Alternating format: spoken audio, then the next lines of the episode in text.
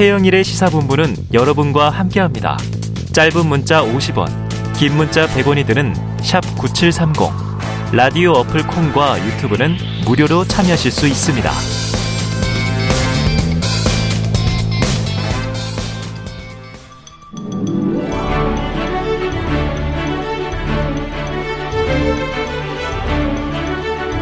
네, 기자들의 눈으로 정치권 소식을 들여다봅니다. 불사조 기자단 경향신문의 박순봉 기자, 문화일보의 이은지 기자 나와 계십니다. 두 분 어서 오세요. 안녕하세요. 야, 요즘 뭐 날씨는 추운데 취재할 게 너무 많으시죠.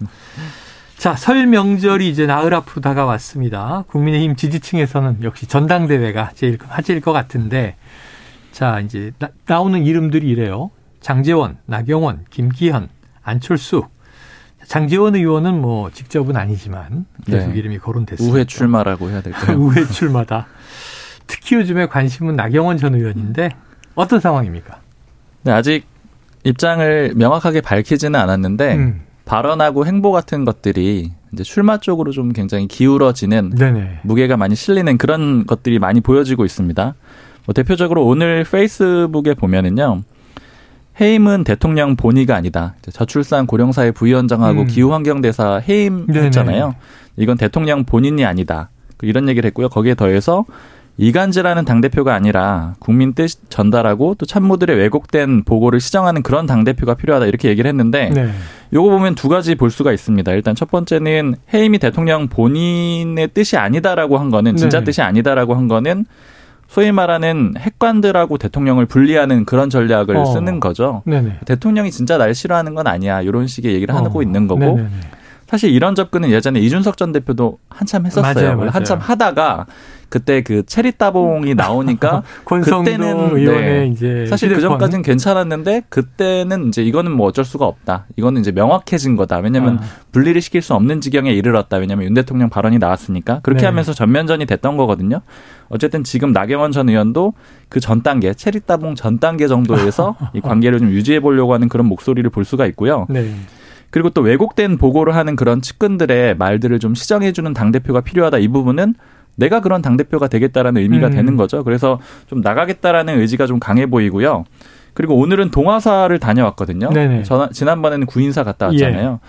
절쭉 다니고 요거 갔다 온 거는 보도 자료도 냈어요. 어. 그러니까 이 보도 자료를 냈다라는 데 좀 포인트가 있는 것 같아요. 이런 이런 얘기를 했고 이런 이런 뭐 일정을 했습니다. 이런 것들을 알리는 건데 결국 요게 일반적으로 보자면은 뭐 대권 주자나 아니면 당권 주자들이 보통 하는 그런 방식이잖아요. 네, 네.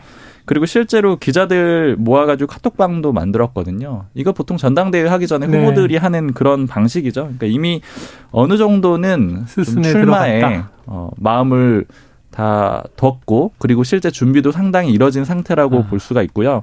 다만 그럼 왜 이렇게 좀 기다리고 있느냐? 요거를 보자면은 순방 중에 이런 그 출마 선언을 하게 되면은 음. 이제 이런 식의 표현들 많이 하잖아요. 외치에 좀 신경을 쓰는 대통령을 뭐 내치 때문에 힘들게 하면 안 된다. 그러니까 이제 순방 돌아오는 그 시점에 할 음. 거다 이런 예측들이 있고요. 본인도 그런 표현을 했고요. 그리고 나경원 전 의원이 또 설 전에는 하겠다라고 했거든요. 네. 요거 두 개 종합해 보면은 순방이 20일에 끝나니까 그래서 20일쯤에 그 출마 선언을 하지 않겠느냐 이런 관측들이 있는데 네. 일단은 정해진 바는 없다. 이게 공식적인 입장입니다. 20일이 금요일이죠? 21일, 22일이 설인데 21일부터 이제 명절 연휴에 들어가니까 그렇죠. 뭐 21일에 할 수도 있겠죠. 네네. 네. 20일이냐, 21일이냐. 아유 저는 국립현충원의 보도 사진 딱 보니까 이건 출마다. 그렇죠. 사진 한 장을 보고 이런 느낌이 네, 들더라고요. 네, 전직 대통령들도 다 네, 참배하고 이건 뭐 굉장히 일반적으로 그렇게 보이죠. 그래요. 자, 나전 의원 말씀하셨지만 오늘은 동화사 갔다 그러셨는데 사의를 표명하고는 충북 구인사를 방문했었습니다. 네. 곧이어 윤 대통령이 나전 의원의 저출산이 기후대사직을 모두 해임했는데요. 자, 윤 대통령과 김건희 여사가 방문한 구인사를 아, 나전 의원이 뒤이어 방문한 게 좀 대통령실의 심기를 불편하게 했다 이런 얘기가 있는데 이게 왜 불편한 거예요? 저도 그게 좀 궁금했는데 네. 이제 물어봤을 때는 뭐 용산 쪽이나 아니면 여권에서 그 친윤 그룹이라고 하는 좀 인물들한테 물어봤을 때는 아, 당연히 화가 나지 않겠느냐 아. 얘기를 하는데 첫 번째는 이런 거예요. 저런 장소를 간다는 것 자체가 일종의 중대 결심을 하고 그걸 좀 이어가겠다 이런 오. 의지를 표명하는 게 아니냐. 그 네네. 그 얘기는 결국 당 대표 출마를 계속 하겠다. 그런 의지를 피력한 거기 때문에 네네. 그래서 좀 불쾌했다라는 거죠. 왜냐하면 아. 이제 당 대표를 하지 말고 당 대표 출마를 하지 말고 하지 말라는 시그널을 계속 준 그렇죠. 건데. 그 시그널을 무시하고 이렇게 나선 게 아니냐 이게 첫 번째로 불편했을 수 있고 그다음에 두 번째로는 이런 표현도 하던데 이거 일종의 선전포고로 느꼈을 것 같다 아. 이런 얘기들이 나오는데 네. 여기가 굉장히 구인사가 그 윤석열 대통령 부부한테는 중요한 곳이죠. 네. 윤 대통령이 그 후보 때도 갔었고 네. 당선되고 나서는 부부가 같이 갔었던 그런 장소거든요. 음. 왜 하필 여러 절이 있는데 그 시점에 딱 갈등이 굉장히 첨예한 그 시점에 갔겠느냐. 이건 결국에는 누군가를 의식한 그런 행보로 보일 네. 수 있다. 이렇게 얘기를 하고 모 여권 관계자는 그 얘기 하더라고요. 예전에 이준석 전 대표가 한참 그 윤핵관이라고 불리는 이들하고 갈등을 할 때 그때 사상구의 장재현 의원실 네. 그쪽을 갔었어요. 그 사무실을 갔었어요. 그거랑 좀 비슷한 거 아니냐. 그러니까 어. 그때 뭐 아무 이준석 대표는 아무 얘기를 안 했지만 이준석 네. 전 대표는 당시 아무 얘기 안 했지만 그때 한참 윤핵관 비판하면서 거기 갔었거든요. 그러니까 그런 거랑 좀 비슷하게 느껴지지 않겠느냐 이런 얘기들이 좀 나오고 있습니다. 이준석 전 대표 때는 좀 도발이란 느낌이 있었어요. 그런데 지금 나전 의원의 경우에는 최대한 대통령과 결이 달라 보이지 않으려고 노력을 하는데 오히려 찐윤이다. 정통보수다. 이런 얘기를 하는데 대통령실 환희라고 간 건 아닐 거고. 맞아요. 왜 갔답니까? 나경원 전 의원 측에 물어봤더니 그런 대통령이 그것 때문에 화났다라고 하는 그런 얘기는 아마 주변의 측근들이나 하는 아, 얘기일 거다. 본인 뜻이 아닐 거다. 이렇게 얘기를 하고 완전히 오해라는 거예요. 그냥 꼬투리 잡으려고 그렇게 한 거다. 이렇게 얘기를 하고 있는데 어떤 얘기냐면 어머니 묘가 그 근처에 있다라고 합니다. 나경원 전 의원 어머니 묘가. 아, 그래요? 네, 그래서 묘를 갔다가 가까운 절이고 원래 인연이 좀 깊은 절이라 그래요. 네. 그래서 일정상 들렸다라고 합니다. 그때 그리고 거기 청모 원장도 원래 좀 안지 어. 오래됐다라 그래요. 그 무소의 뿔처럼 혼자서 가라 그 얘기 네, 해주셨다는 네, 그 네. 원장님도 안지가 오래된 분이라서 그냥 들렀던 것 뿐이다. 근데 이걸 가지고 그렇게 얘기하는 거는 어. 주변에서 좀 음해하려고 하는 것 같다 이런 얘기들을 하고 있습니다. 그러네요. 또 이제 오래되고 유명한 절이 특정인만의 것은 아니니까 여러 사람에게 인연이 있을 수 있죠. 자, 그런데 이게 나경원 전 의원 저출산이 해임이냐, 해촉이냐 이런 논란이 있어요. 왜 나온 겁니까? 해임은 좀 징계성 성격이 있는 거고요. 있죠. 원래 위촉하고 그다음에 해촉하는 거는 위촉은 좀 맡아 주세요 하고 해촉은 이제 아, 그만 그렇습니다. 그만해 주셔요. 네, 이런 네. 정도의 느낌으로 네. 보시면 되거든요. 이걸 좀 알아봤더니 나경원 전 의원이 저출산 고령사회 부위원장고 게 어떻게 써 있었느냐. 그러니까 임명장이냐 아니면 위촉장이냐. 아, 그렇죠. 임명을 시켰으면 해임을 시킬 수가 그렇죠. 있는 거고 위촉을 시켰으면 해촉을 시켜야 되겠죠. 아, 그러네요. 근데 위촉장이었다라고 하더라고요. 아, 확인해 보니까. 근데 이게 표현을 대통령실에서 해임이라고 했잖아요. 맞아요. 그러니까 아마 정확하게 치자면 해촉이 맞는 건데 징계적 성격을 표현해가지고 넣은 거거든요. 그러니까 그만큼 좀 불쾌감을 이거 사실은 그 대통령실 고위 관계자가 두 차례나 그렇게 표현을 했거든요. 처음에 음. 해임했다라고 네네. 얘기하고 기자들이 이게 해임이 냐 그러니까 물러나게 한 거냐 이렇게 다시 한번 물어보니까 뭐 해임이라고 말씀드렸습니다 이렇게 얘기를 아, 하거든요. 네네. 그러니까 그만큼 좀 표현을 그렇게 강하게 했다라는 거고 그리고 오늘 페이스북에 보면은 이제 이렇게 아까 나경원 전 의원이 표현을 했어요. 네. 해임은 대통령 본의가 아닐 것이다. 예. 이거 가지고 좀 얘기들이 있습니다. 이제 뭐 여권의 의원 한 명은 이렇게 얘기를 하더라고요. 이게 나경원 전 의원이 이거 본인이 해촉이라고 정정당당하게 좀 받아쳤어야 되는 게 아니냐. 아, 해임당한 게 아닌데 오히려 용산에서 만든 프레임을 좀 이렇게 좀 따라간 게 아니냐 이런 아니냐. 얘기들도 하곤 음. 합니다. 네. 자, 정확하게는 위촉이 됐으니까 해촉이 맞다. 기후 대사직도 그, 위촉일까요? 그거는 제가 확인을 못했어요. 네, 조출산 고령사위원장이 그 위촉이었으니까 그것도 아마 위촉일 가능성이 높습니다. 그러면 대통령실에서 해임 이렇게 표현한 건 또 좀 잘못된 표현일 수 있는데. 그러니까 의도가 좀 담겨 있다라고 보는 세게. 거고. 네. 그리고 해고는 어때요? 해고. 해고는 해고는 또 직원들한테 보통 쓰지 아. 않나요? 정규직 직원들한테. 네. 부위원장이니까 아유 참 복잡합니다. 아, 그리고 나경원 전 의원 네. 쪽에서 좀 나오는 얘기는 그때 이 해임을 어쨌든 대통령실 표현으로 해임을 하고 나서 되게 굉장히 금방 새로운 사람들을 또 임명을 시켰잖아요. 임명했더라고요. 네. 이게 진짜 그렇게 중요한 자리라고 했거나 어. 했다는 점도 좀 의아하고 그다음에 두 번째로 나경원 전 의원을 너무 아끼고 잘 맡아달라고 해놨는데 네. 미리 좀 사람들을 찾아놨던 게 아니냐 뭐 네. 뭐 이런 좀 의구심 의혹 같은 그러네요. 것들도 좀 얘기하고 있습니다. 자 나경원 전 의원 이승만 박정희 또 이제 김영삼 전직 대통령 묘역을 참배하고 영원히 사는 정치를 하겠다. 정치인의 입이 아니라 발을 보라 이런 얘기도 있는데 출마 쪽으로 거의 기운 것 같죠? 맞습니다. 출마 쪽으로 굉장히 많이 기울어져 있는데 모든 한 7, 80%의 사람들 제가 물어봤을 때 그 정도의 사람들은 다 나올 거라고 보는데 다만 혹시 안 나올 수도 있다 이렇게 얘기하는 일부 사람들은 이런 근거를 좀 대긴 해요. 네. 나경원 전 의원이 대부분 정치권에서 어쨌든 주류에 가깝게 있었고 음. 크게 갈등을 일으키면서 정치를 한 적은 없다라는 그렇죠. 거예요. 근데 이번에 어쨌든 그 윤 대통령하고 핵관들을 분리시키는 전략을 쓰면서 윤 대통령하고 정면 대립하는 그런 그림을 안 만들려고 노력은 하겠지만 음. 어쨌든 그림 자체가 윤석열 대통령하고 붙는 그런 그림으로 인식도 많이 되고 있잖아요. 네네네. 네, 네. 그러니까 이게 너무 많이 부담스러우면은 후퇴할 가능성도 있다. 근데 어. 만약에 그런 경우라면 제가 지난주에도 말씀을 드렸지만 그 이철규 의원을 만났었잖아요. 네네, 네. 그러니까 어떤 일종의 그 거래가 있었어야지 예, 가능할 예, 거예요. 예. 그때 어떤 걸 제시했느냐가 중요하고 그리고 나경원 전 의원이 계속 이 침묵하고 행보 안 하다가 첫 일정을 했던 게 동작구의 신년 인사회를 갔거든요. 이거 가지고 당시에 좀 해석들이 나왔던 거는 일단은 동작구 그 지역구에 공천을 좀 보장해 달라는 얘기 아니냐 이런 얘기들이 나오는데 어. 만약에 후퇴를 할 수 있다라면은 공천이 좀 확실히 보장이 된다라면 그건 좀 가능하지 않겠느냐 이런 해석들도 있는데 어쨌든 전반적으로는 지금 출마 쪽에 상당히 무게가 있는 거는 모든 정황상 그렇습니다. 알겠습니다. 자, 이 기자님. 이게 상대당 얘기긴 하지만 이 전당대회가 총선 공천을 책임지는 당대표라 더 비중이 이제 큰 거죠. 더불어민주당도 지금 나전 의원 출마 여부에 관심이 많 을 텐데 내부 네, 의견이 좀 어때요? 실제로 관심이 굉장히 많고요. 네네. 그 의원님들을 만나 뵈면 이 말씀을 많이 하세요. 2020년 21대 총선을 앞둔 이제 자유한국당 국민의힘의 전신이죠. 어. 그 당시 오세훈 후보와 이제 황교안 후보 두 분이 붙었는데 네. 내신 민주당에서는 황교안이 되길 바랬다고 합니다. 아. 왜냐하면 오세훈 후보가 되면 중도 확장성이 좀 커지기 네네네. 때문에 아무래도 총선에서 민주당이 어, 불리할 위험하다. 수 있다. 그런데 결국 황교안이 되고 네. 민주당이 현 169석을 어, 얻게 됐죠. 야, 그래서 지금 민주당 입장에서는 내심 김기현 의원이 당대표가 되면 우리는 총선을 한 번 더 해볼 만 하다. 어. 이런 이야기까지 좀 나오고 있고요. 네네. 그리고 뭐 출마를 하실지 아직 미정인 것으로 아는데 네. 유승민 전 의원이 민주당으로서는 가장 좀 어려운 패다. 어려운 왜냐하면 패다. 역시 중도 확장성이 있는 후보이기 때문에 네 그래서 관심이 실제로 많은 상황입니다. 예, 아직도 출마 선언은 나오지 않고 있고 유승민 전 의원은 또 출마했을 때 뭐 여러 가지 당원 100% 룰이라든가 될까 하는 의구심도 있어요. 음. 그러면은 나전 의원이 안 나오는 게 민주당이 좋다는 얘기인데 그렇죠. 나전 박지원 전 원장 같은 경우는 꼭 나와야 한다 이런 얘기도 하시더라고요. 근데 아무래도 나전 의원이 나와서 이제 전당대회가 흥행에도 굉장히 도움이 될 네, 네 걸로 네. 민주당은 보고 있는데 음. 지금 사실 민주당은 이재명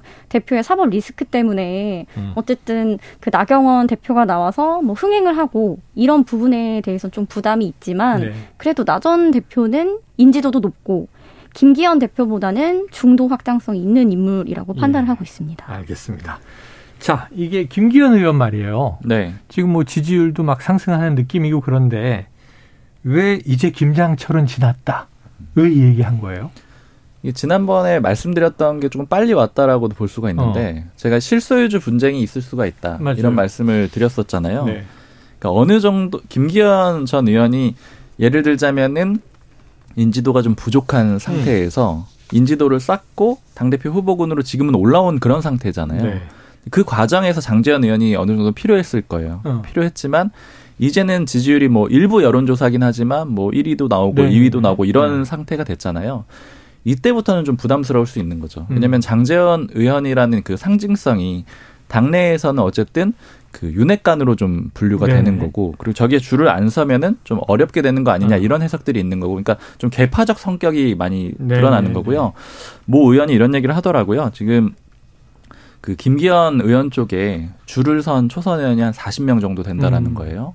근데 40명 정도면은 실제 이 사람들이 다 자기들이 줄을 섰다라고 봤을 때 음. 내가 실제 공천을 받을 수 있을까? 어. 이런 의구심이 든다는 거죠. 왜냐하면 네, 너무 네. 많잖아요. 네. 이다 이 사람들이 다 주, 공천을 받을 수 있을까? 이런 의구심이 들고 그 다음에 그러면은 순위를 좀 따져보겠죠. 어. 나는 여기서 좀 몇 등 정도 될까? 어. 이렇게 따져봤을 때 내가 이 순위에 못 들어간다라고 생각하면은 이탈하는 사람들이 생길 수 있다라는 네네. 거예요. 나경원 전 의원 쪽에서도 그런 걸 좀 노리고 있는 건데 음. 결국 그런 걸 좀 가속화시키는 게 일종의 김장연대가 될 수 있다라는 거죠. 네. 왜냐면 그 그룹 안에서 순위가 매겨지게 되니까요. 예. 근데 김기현 전 의원, 김기현 의원은 그런 그림을 좀 없애고 싶은 걸로 보입니다. 아, 그런 이제 색깔을 좀 지우고 싶다. 자, 지금 뭐 윤 대통령이 지나치게 당무에 개입하는 거 아니냐 비판 많이 나오는데 좀 대통령실은 어떤 분위기입니까? 대통령실의 큰 그림은 사실은 당 대표가 그렇게 중요하지는 않다라는 거예요. 아 그래요? 가장 중요한 게 지금 총선이잖아요. 네네. 총선을 안정적으로 치러내는 게 이제 대통령실 입장에서 가장 중요한 건데 그러면 총선 이기기 위해서 뭘 해야 되느냐 이렇게 따졌을 때 당내에서는 좋은 당 대표 세워야 된다. 음. 뭐 중도 확장력 있는 사람이 나와야 된다. 이런 얘기들이 나오지만 네네. 대통령실에서는 그 대통령하고 갈등 안 일으키는 사람이면 충분하다 이런 인식을 갖고 있거든요. 네. 그러니까 이 얘기는 무슨 얘기냐면은 대통령의 지지율로 총선을 치르는 거다. 어. 사실 정진석 비대위원장이 이런 표현도 실제로 최근에 썼거든요. 네네. 그러니까 이게 좀 노골화되기 시작했다라고 볼 수가 있는 건데, 예. 즉 대통령 지지율이 일정 부분 안정되게 나오면은 당 대표가 누구인 건 전혀 상관이 없고 어. 그걸로 총선을 승리할 수 있다라고 보는 거고요. 네네. 사실 이런 접근 자체가 좀 전반적으로 좀 많이 드러나요. 그러니까 대표적으로는 이 당정청이라는 표현이 예전에 있었잖아요. 맞습니다. 청와대가 있을 때. 음. 이 당정청이라고 쓰는 거는 당을 좀 가장 우선시해 주는 거거든요. 네네. 그런 분위기가 있습니다. 그래서 당정을 하게 되면은 음. 뭐 당에서 좀 브리핑을 하고 또 당에서 의견을 냈다 이런 식으로 좀 홍보를 해주거든요. 예, 예. 근데 최근에는 좀 그런 분위기가 많이 없어졌다라는 거예요. 정부가 어. 굉장히 주도를 하고 있는 그런 게 좀 중진 의원들 사이에서는 좀 예전과 다르다 아, 이런 얘기들이 나오고 음. 특히 처음에 당정대로 써야 되냐 이런 거 가지고 기자들이 좀 맞아요. 혼란이 있었거든요. 네. 근데 나중에 그냥 당정대란 표현 쓰지 말고 당정으로 씁시다 이렇게 얘기가 됐는데 음. 제가 요때는 그 대통령실의 이름이 안 정해서 그런 거다 이런 얘기들이 예, 나왔었거든요. 예, 예. 근데 제가 최근에 또 들었던 얘기는 당시에 여러 가지 안이 있었는데 당정대가 아니고 대당정으로 하자 이런 안도 나왔다라는 어. 거예요. 그러니까 이게 인식을 좀 보여주는 것 같아요. 대통령실이 어. 가장 앞에 있어야 네네. 되는 네. 게 아니냐. 그 다음이 당이고. 네, 그러니까 이런 것들이 전반적으로 전국 운영을 할 때 당보다는 대통령실 주도가 돼야 된다라는 인식이 나오는 거고 그리고 보통의 전당대회를 보면은 당대표 후보들이 원래 뭐 대등한 당청 관계를 만들겠습니다. 항상 그랬죠. 아니면 뭐 대통령한테도 쓴소리를 하겠습니다. 이런 식의 네, 네 말들을 네. 하는 후보들이 반드시 있었잖아요. 맞아요. 근데 지금은 그런 분위기가 없는 거예요. 그러니까 네. 이것들이 다 연결이 돼 있는 것 같습니다. 그래요. 아, 참. 과거와는 또 많이 달라진 분위기가 이제 이야기가 됐습니다. 자, 이 요즘 김건희 여사 공개 행보가 시작됐어요.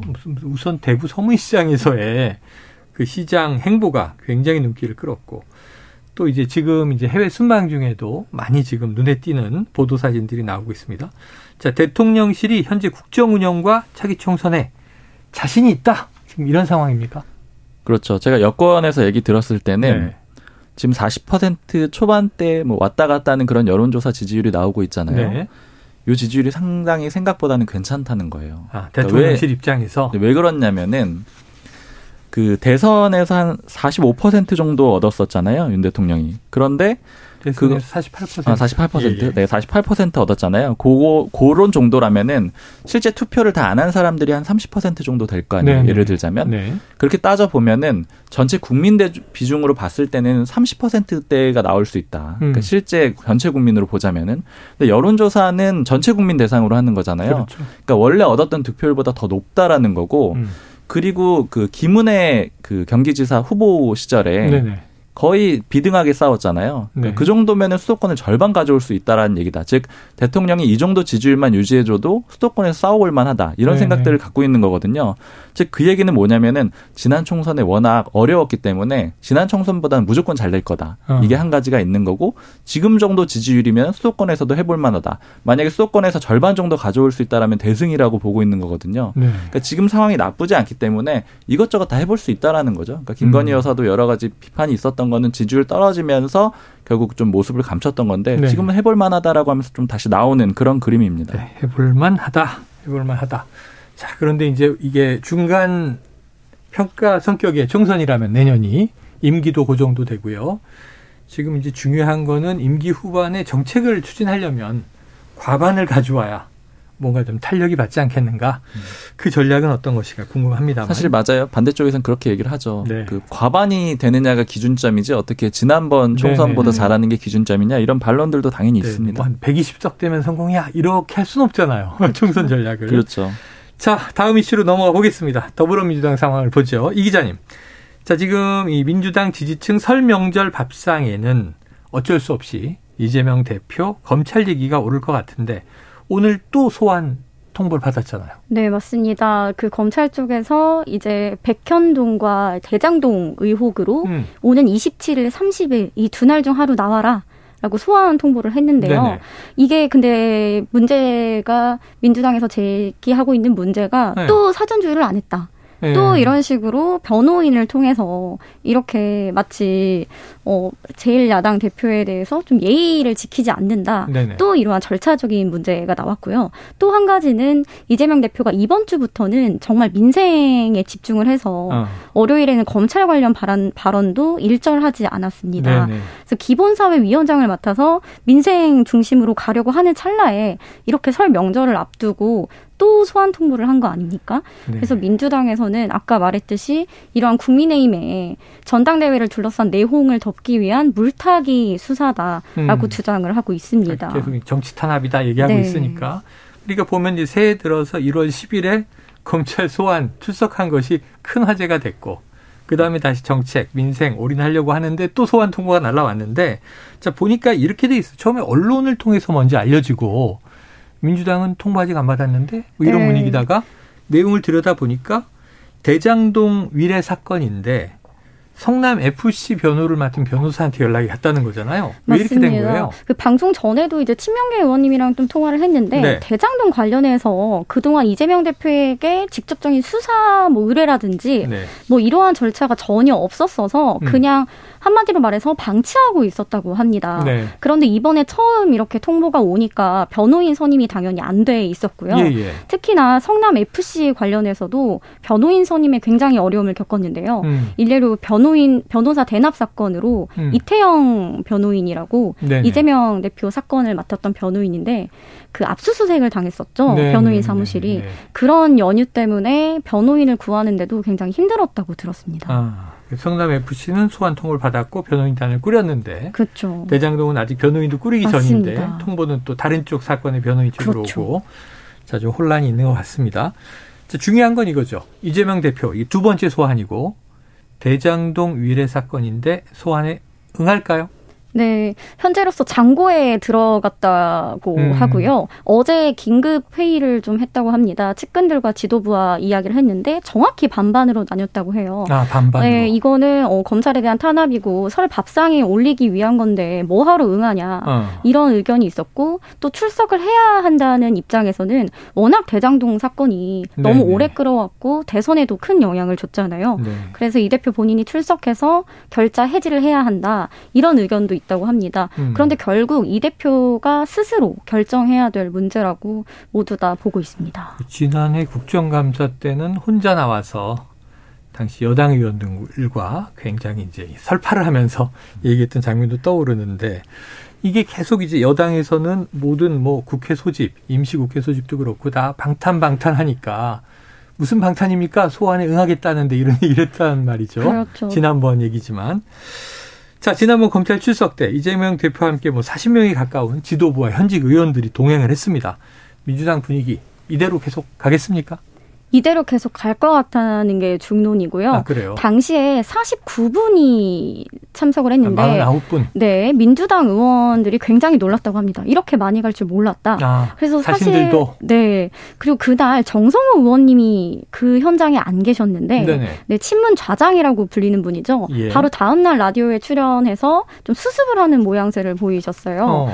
어, 내가 끝까지 끝까지 이재명을 지킬 사람은 바로나 정성호다. 어. 이렇게까지 말씀을 하셨는데 이를 두고 이제 민주당 내에서는 본인도 이렇게 많이 갈 줄 몰랐던 것 같다. 어. 그래서 황급히 수습에 좀 나선 것 같다. 네. 그래서 일단은 그 검찰이 제시한 27, 30일은 최고위원 회의가 있는 날입니다. 당 대표가 주재를 하는 회의죠. 네. 그래서 이 두 날은 아닐 것 같고 뭐 2월 이후가 될 것이라고도 많이 보는데 음. 그때도 의원들이 더 많이 갈 가능성도 있을 있다. 것 같습니다. 야. 그리고 사실은 성남 FC는 좀 의외의 소환이었고 그렇죠. 원래 대장동 관련해서 음. 측근 두 명이 구속 기소까지 됐으니까 대장동으로 먼저 칠 것이다 그랬는데 조금 이제 달라졌어요. 이번에 어떻게 대응할지 지켜보는데 그 대대적인 민주당과 함께 가는 행보는 유지될 것 같다는 전망. 네, 당분간 6월 정도까지는. 그래요. 네. 근데 그런 기준점들이 좀 나오는 것 같아요. 음. 그러니까 지금 성남 FC 후원금 사건 같은 경우에는 파렴치범은 아니다 이런 얘기들이 좀 여야 모두에서 네다 하거든요. 그러니까 이거는 어떤 뭐 그 지자체를 운영하는 과정에서 나왔던 음. 뭐 그런 좀 법적인 실수 이런 쪽에 가깝지 뭐 네. 개인적으로 돈을 착복하거나 이런 게 아니기 때문에 이번에 대장동 사건도 검찰 쪽에서 어쨌든 배임 가지고 지금 하려고 하는 거잖아요. 음. 정치 자금이 이재명 대표에게 흘러 들어갔다. 이 부분에 대해서는 아직까지는 좀 드러난 건 없잖아요. 그러니까 만약에 요렇게 가면은 그러니까 음. 본인이 어떤 돈을 받거나 파렴치한 행위를 한 것이다. 이런 게 드러나지 않는 수준에서 어떤 네네네. 검찰의 결과가 나오게 된다라고 하면은 당내에서 좀 이탈이 적을 것이다. 근데 아, 반면에 아, 어떤 이재명 대표 개인이 좀 파렴치한 범죄에 연루가 됐다. 이런 게 나오면은 이탈이 좀 가속화될 거다. 이게 좀 기준점으로 보고 있는 네. 것 같아요. 앞으로의 기준점입니다. 그런데 당내에서 또 이재명 대표 관련해서 당과는 분리해서 사법 리스크는 개인적으로 대응하라. 뭐 예를 들면 박용진 의원 그런 주장하는 것 같아요. 부정적인 기류도 좀 남아 있습니까? 네, 부정적 기류는 사실 아직도 남아 있는데요. 특히나 당직자들 사이에서 이게 가짜 뉴스인데 이재명 대표의 현재 이런 사건들 변호사비를 네. 왜 당이 내야 되냐? 뭐 이런 이야기가 음. 그 보좌진들 익명 게시판에 올라오기도 했습니다. 네네. 근데 이는 사실과 다르고 이 대표가 당연히 개인이 부담을 하게 되는 것인데 네. 그냥 이러한 것만 봐도 당직자들이나 뭐 일부 의원들 중심으로 왜 계속 당이 이제 이재명 대표 사법 리스크에 같이 수렁으로 들어가느냐 네네. 이런 비판이 좀 나오고 있고요. 오늘 한 친문계 의원님이랑 통화를 했는데 네. 지금 가장 아까 말씀하신 것처럼 파렴치한 뭐 범죄가 아닌 이상 이 사태가 계속될 거라고 했는데 음. 그게 민주당에는 정말 악재라는 거죠. 음. 차라리 이게 깔끔히 해소가 되던지 음. 아니면 아예 범죄의 사실이 명확해져서 어. 이 대표를 좀 어, 거리를 둘 수 있어야 되는데 네네. 이 지지부진한 상황이 총선까지 갈 수 있다는데 네. 굉장한 우려를 표하더라고요. 그럴 것 같습니다. 쌍방울 전 회장이 오늘 또 국내에 들어왔기 때문에 또 하나의 사건이 이제 또 탄력을 받을 가능성이 크죠. 자, 오늘 이야기는 여기서 정리하죠. 박순봉 경향신문 기자, 이은지 문화일보 기자와 불사조 기자단 함께했습니다. 오늘 말씀 고맙습니다. 고맙습니다. 감사합니다. 예, 최영일의 시사본부 오늘 준비한 내용은 여기까지입니다. 저는 내일 낮 12시 20분에 다시 찾아뵙도록 하겠습니다. 청취해주신 여러분 고맙습니다.